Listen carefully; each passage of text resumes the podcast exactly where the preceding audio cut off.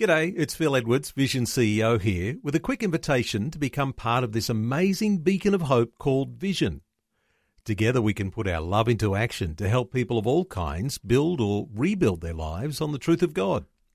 Please consider the part you can play during our upcoming Visionathon appeal, remembering that it's your support that makes Vision possible, including this podcast. Audio on demand from Vision Christian Media. Coming up today on The Story. We saw an advertisement for a reconciliation meeting, and uh, so we were interested and we, we went along to this meeting. And when we walked in, we were surprised that it was being led by an Anglican priest, and he prophesied over us before we had a chance to sit down. And he said, You don't even need to do anything about reconciliation. You're a living, walking reconciliation. The Story. G'day, I'm Jimmy Colfax. Welcome to The Story. Author Barbara Miller is married to Norman, an Aboriginal Australian, and says that when they were married, her mother refused to come to the wedding. Today, we'll hear Barbara's story and why she has a very keen interest in working for Aboriginal advancement. Also, we'll find out her mother's reaction when she and Norman came to visit her for the first time. All that and more is coming up today as Barbara shares her story with Eric Skattebo. Barbara Miller, welcome to the program. Wonderful, Eric. Thank you so much. Glad to have you with us, and you're coming to us today from Cairns in northern Queensland. Is that right? Yes, that's right. Thank you so much for joining us. And before we get to that moment when your mother met Norman for the very first time, let's find out a little bit about your background and what led up to that occasion. Where were you born and raised? I was born in Ipswich, which is near Brisbane in Queensland, Mhm. and grew up in a working class family and not a Christian family. Mhm. But for some reason, I really wanted to go to church Oh, just on your own? on my own. So, as a primary school student, I would walk quite a long way to church on a Sunday and walk back home again. So, my, my interest was there from an early age, Oh, wow. even though my family didn't like me doing it. Was that right? But you stuck to your guns and, and went anyway? yes, I did. Yes. Well, that tells us a little bit about your personality from a young age. Yes, I remember one day walking home from school and I was reading the Bible walking home. Wow. And the Presbyterian minister who used to do the religious education at school, he stopped me and he said, You know, um, you probably need to be a bit careful reading that while you're walking home. And I said, Oh, look, while you're at it, um, can you tell me what the sin is against the Holy Ghost? Because that one can't be forgiven. And he looked at me quite amazed, but he answered my question. I can't remember what he said, but it relieved my mind at the time. Wow. So, from a very young age, you had a general curiosity of the ways of the Lord and the Bible. Yes. Wow, that's that's amazing. And how old were you when all that happened? I can't remember exactly. I might have been about 11. Okay. And so, how long did you go to church? How many years?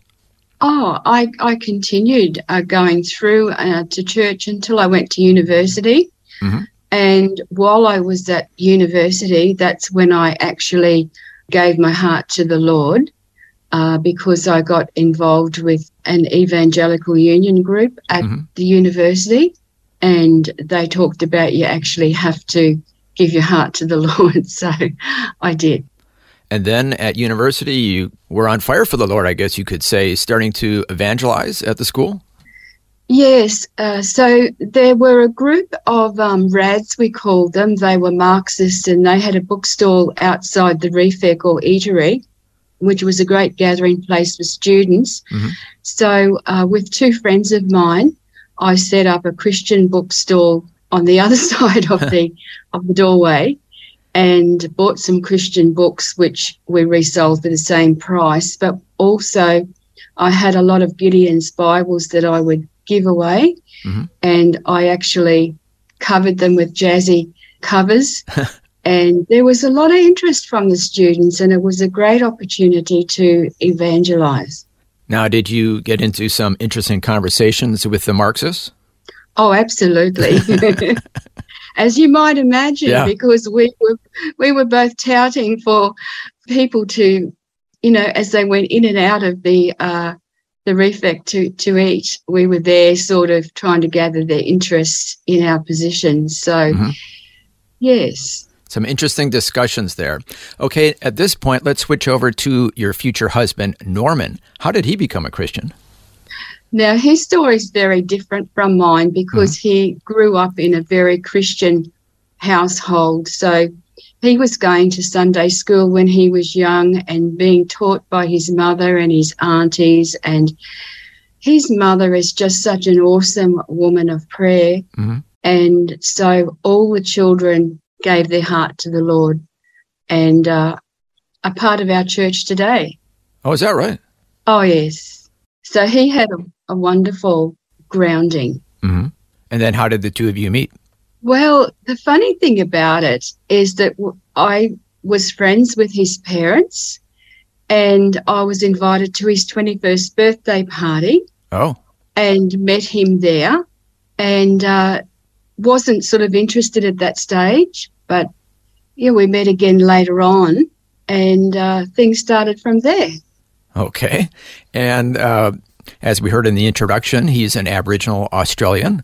And were there any difficulties in the relationship because of those differences? Okay, so with my husband's family, uh, they've been very welcoming. Uh, they've been absolutely awesome.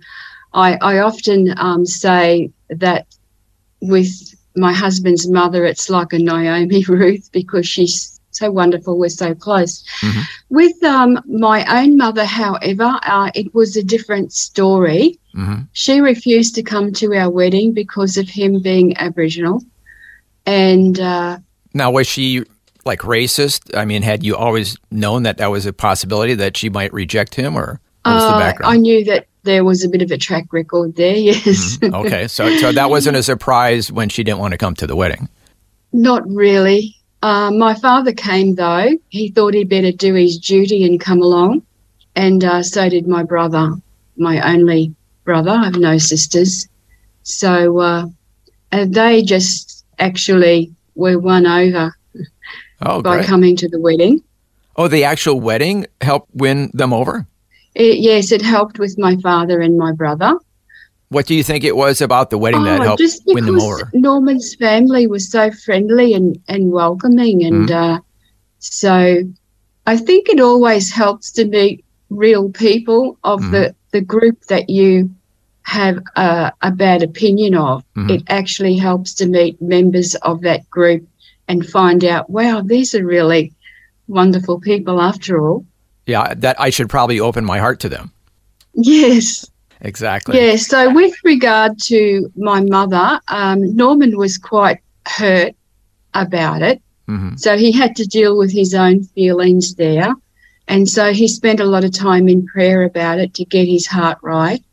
Yeah, he could very easily have responded, you know, hey, if you don't like me, you know, forget you. I, I don't want to have anything to do with you. I mean, he could have been angry and bitter about it. He could have been. But instead, he responded in a different way. That's right. And, you know, he's he's got that kind of character, um, which I really appreciate in him. And so he asked the Lord to deal with his heart, and the Lord did and heal his heart. And so about a year later, we travelled to Ipswich, which is over a thousand k's away from Yeah. Cairns. Did she know you were coming? Uh, no, Oh, no. so you're just going to surprise her? Yes. Oh, wow. So we we got to the door, and uh, Mum opened it, and Norman immediately gave her a hug and said, "Mum, I love you," Wow. and he meant it. Yeah. And uh, so, what could she do? She let us in. so that was the start, and then later on, she decided to visit us in Cairns. Oh, so the relationship started from there. She didn't stay cold toward him? Um, she realized that she had to come to terms with it, I think. And Mhm. I, I think he touched her heart, Hmm. really. Won her over, huh? With this loving, Christ-like manner. Yes, and and of course, you know, it was an answer to prayer as well. Mhm. And so, Mum came and visited us and uh, stayed with us. And Norman put fresh flowers in her room every day, Oh wow. waited on her hand and foot. He was absolutely charming, and he meant it. It wasn't an act. And so, by the time it came for Mum to leave, she said quite sheepishly, can I take him with me? because she'd never been treated that way by her own husband and she just Wow. lapped it up basically. Talk about winning her over. He really did a great job. Big time. I mean, that tells you a lot about his personality. Has he always had a, a soft heart and loving heart? I think so. I, I think so. And, uh, you know, genuine commitment to the Lord, coming from a very loving family, all of that helps.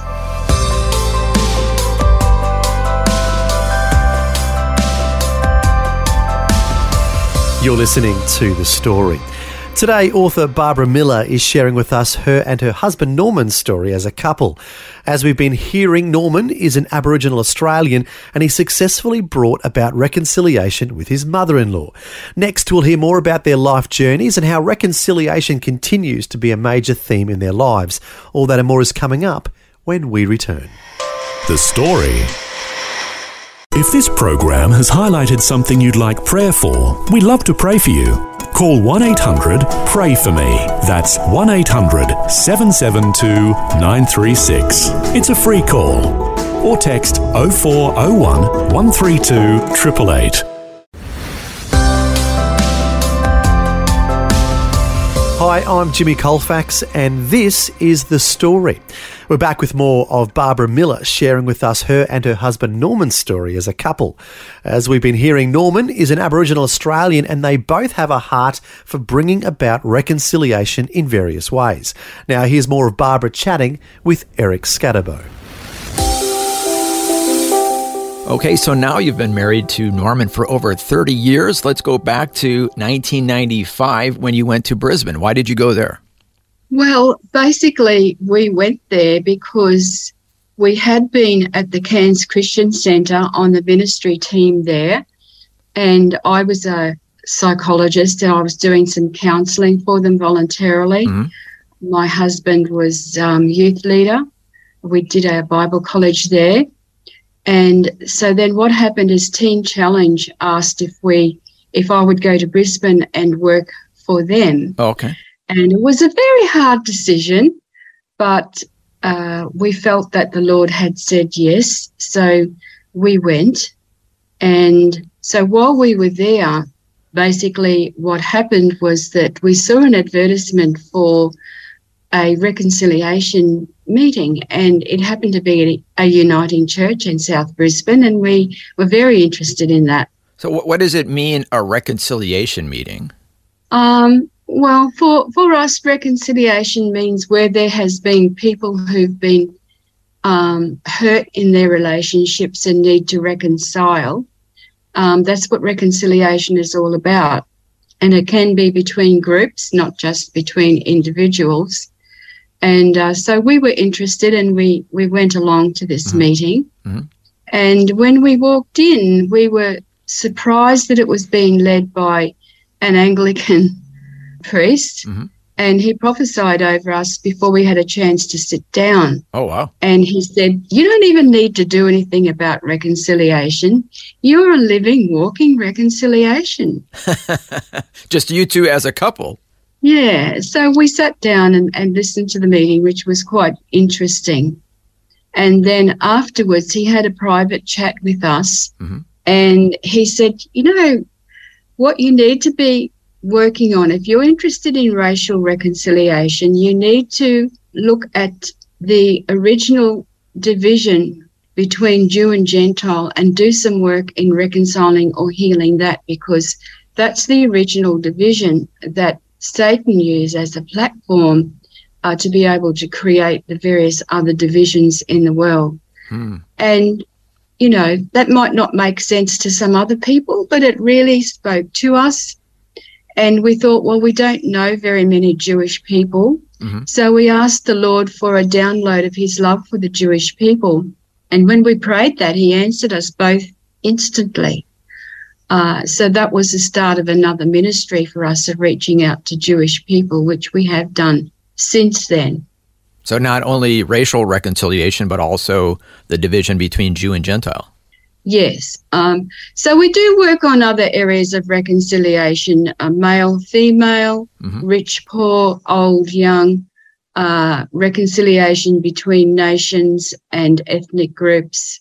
So uh, it, it is a, a fairly wide reaching concept, but we have put a lot into the, the Jewish Gentile area of reconciliation. And what have you done? Well, it's quite a story. Uh, one of the things we did was uh, regarding Australia's position at Evian during uh, the Holocaust, or just really before it got really bad, when the nations got together to deal with the crisis of Jewish refugees. Most of the nations turned their back or took very few. Australia was one who said, we don't have a racial problem and we're not desirous of importing one. So when we saw that on our first visit to Israel at Yad Vashem, a big plaque on the wall on Australia's position, we felt that we needed to apologise for that, hmm. which we did starting in 2002. Uh, we did that um, for a number of Jewish groups in Australia, and we've done that a number of times at Yad Vashem itself firstly with a um, when Norman delivered a, uh, gave them a painting. Your husband Norman is a painter, we should say. Yes, he's an artist, mm. and uh, he did this beautiful um, painting of Beersheba or Beersheba, where the um, Australian light horse had a lot to do with winning a battle there that opened the way for the ending of 400 years of Turkish rule of uh, the land of, of Palestine as, as it became known and today mm. known as Israel. So he gave that painting as a gift when we made the apology in January 2004. And uh, since then, we've done that again um, many years later by providing a beautiful plaque with the apology on it, which we had prepared in Australia. And we hoped it might sit beside the record in Yad Vashem, but it actually hasn't been put beside it, so I don't know where it's located. But somewhere in Israel. Yes. Oh, yes. It'll be in Yad Vashem somewhere. but you know, that was really a ten-year campaign for us to actually get the Australian government to apologise for Australia's position at Evian, and uh, Kevin Rudd did that in uh, December 2010, mm-hmm. and we were there for it. Okay. And you've been to Israel several times. You lead groups there, is that right? Yes, we've been at least 10 times now. Mm-hmm. And basically, for about seven years, from 2005 to 2011, we headed up the Australian delegation and also the Bethany Gate delegation, which took in part of Asia Pacific. And basically, went to yearly, this was for the Jerusalem House of Prayer for All Nations, and mm-hmm. went to yearly conferences and made a presentation, led the prayer tower for that session, led a tour around um, Israel after the conference, etc. Wow. So when you prayed for a heart for Jewish Gentile relations, I mean, you really have a heart. I mean, going back to where it all started in Israel. Oh, well, you know, the Lord the Lord just kept opening doors mm-hmm. and uh, we've just walked through them. And He's given us amazing favor. And I really praise Him for that. He really answered that prayer big time. Wow. So, do you think the fact that you are, well, I would say a mixed couple, a, an Aboriginal and a white Australian, do you think that somehow helps you open doors because of your background? because you are a reconciled couple, I guess, as the uh, Anglican oh, look, I, I, think it, I think it does, and we've um, hosted uh, Sons of Abraham conference in Sydney in 2015, and in Israel um, in 2017. So for us to actually host a conference in Israel Yeah. with Jews and Arabs and work on reconciliation's been quite a big thing. But uh, the Lord has blessed that. Yeah. Sounds like he's using you in several different amazing ways. Let's find out about some more ways that you've been involved in ministry. Okay, so the other thing is um, the Lord put on Norman's heart. He's he's more so the vision carrier, and I'm the one who adds to the vision and puts legs on it, basically. so we're a very good um, team. Yeah. We um, we think alike. We sync together really well. Mhm. But the Lord uh, put on His heart initially to have some 24/7 conferences in Australia in capital cities on a yearly basis. We did that for 10 years. And uh, the idea was um, closing the door to things that weren't of the Lord and opening the door to things that were. Um, so included some spiritual warfare as well. Mhm. So we had uh, four of those conferences were in Parliament House, Canberra. Others were in capital cities like Sydney and Melbourne. Some in regional areas. So it's Wow. been an amazing time. And in addition to all that, you've pastored a church. Norman and yourself pastored a church for over 25 years. Yes, we've recently celebrated, uh, or last year, 25 years of our ministry. So that is as pastors of the Tabernacle of David in Cairns, because Mhm. we have a strong focus on, on, on worship and prayer. And uh, also of our parachurch ministry, the Centre for International Reconciliation and Peace. And we've worked in a number of nations on that. We've we've spoken at reconciliation conferences in Zimbabwe, uh, done some healing between the uh, Shona and the Ndebele. We've been to Indian reservations on reconciliation conferences and sharing there. So Mhm. it's been, and, and New Zealand as well, with Mhm. meetings with Maoris. So it's been a, a wonderful opportunity that the Lord has uh, given us to do His work as, as He's called us to do. And so, as if that wasn't enough, in addition to all this ministry, both your church and the parachurch ministry, you've written several books over the years. Please tell us about your books. Oh, well, yes, I've written over 10 books um, on my own and a number of books where I've put a, a chapter in. And one of your books, forgive me, I can't remember exactly the title, but something along the lines of White Woman, Black Heart, or something like that. Is that correct? Ah, yes, yes. Um, so that's a memoir that I wrote in um, 2018. And basically, it's about how I helped the Aboriginal people or First Nations people of Mapoon, north of Weipa, to move back to their land after they had been forced off for mining 11 years earlier in 1963. They were forced off. I helped them back in 74 and their houses were burnt down. The church was burnt down so Oh, that wow. people wouldn't return. Mhm. And so they, I guess, one of the awesome things about that is it's a very well functioning community. They've gradually rebuilt it and uh, they have built a church there and they're, they're virtually in revival at the moment, which is rather exciting. And originally, the Moravians had set up that mission at Mapoon.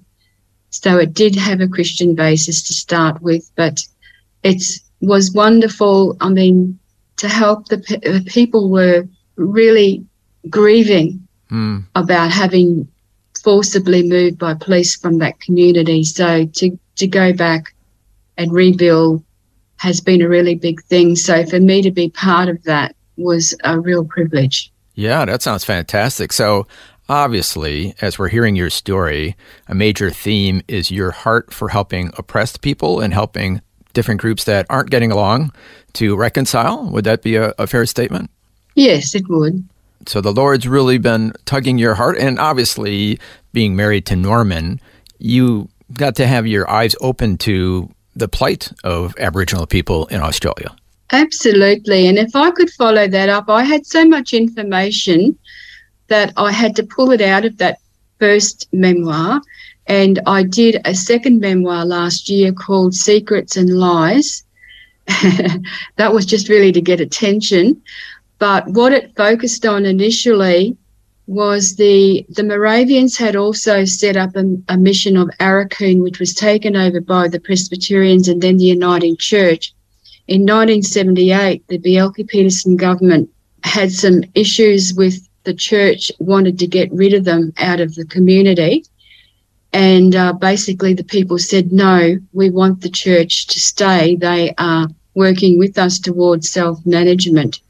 And so um, I was involved in working with the North Queensland Aboriginal Land Council at that time voluntarily to support the community to keep the church there. Mm-hmm. Eventually, we did lose that battle, but uh, it it was important, I think, at least uh, to know that missionaries tend to have bad press, but you know, Aboriginal people often really appreciate the role that missionaries have had mm-hmm. in their communities as well. Wow. Well, the Lord has been using you in remarkable ways to bring reconciliation to groups that have been at odds with each other, but you've been working along with Norman to help bring reconciliation. I should add that you are also, besides being a pastor, you're a mediator, a psychologist, and a teacher. And as we've been talking about, an author as well. So you're pretty busy. Thank you so much for sharing your story with us today. Thank you, Eric. Much appreciated, and God bless you. Well, that was part one of Eric Skattebo's conversation with Barbara Miller, who's the author of several books, including three on the remarkable life of William Cooper. Barbara says Cooper is the closest Australia has to a Martin Luther King figure, and she'll share with us his story next time. But first, if you'd like to learn more about Barbara and her many books, you can go to her website, barbara-miller-books.com barbara-miller-books.com. Once again, that's barbara-miller-books.com. Also, as we heard today, a major theme of Barbara and her husband Norman's lives has been reconciliation. So, appropriately, their church and ministry's website is reconciliationandpeace.org. That's reconciliationandpeace.org org. Finally, we'll end today with a Bible verse that is in keeping with today's theme. It's 2 Corinthians chapter 5 verse 18 which says, "All this is from God, who through Christ reconciled us to himself and gave us the ministry of reconciliation." Well, until next time, when Barbara will share with us William Cooper's story, I'm Jimmy Colfax, encouraging you to share your story with someone today. Next time on The Story there's been a huge number of instances of honouring of William Cooper in Australia, plus also at Yad Vashem in Israel, where Norman and I were privileged to attend. And there were 17 parliamentarians from Australia from a bipartisan group. And uh, basically, William Cooper was honoured there with a chair of resistance to the Holocaust named after him. William Cooper championed the rights of Indigenous people his entire life, but he also fought for the rights of people outside of Australia as well. Most notably, in the 1930s, he organised a march to protest the treatment of Jews at the start of the Holocaust. Author Barbara Miller will share with us about the remarkable life of William Cooper next time. The story. Just another way Vision is helping you look to God daily. Thanks for taking time to listen to this audio on demand from Vision Christian Media. To find out more about us, go to vision.org.au.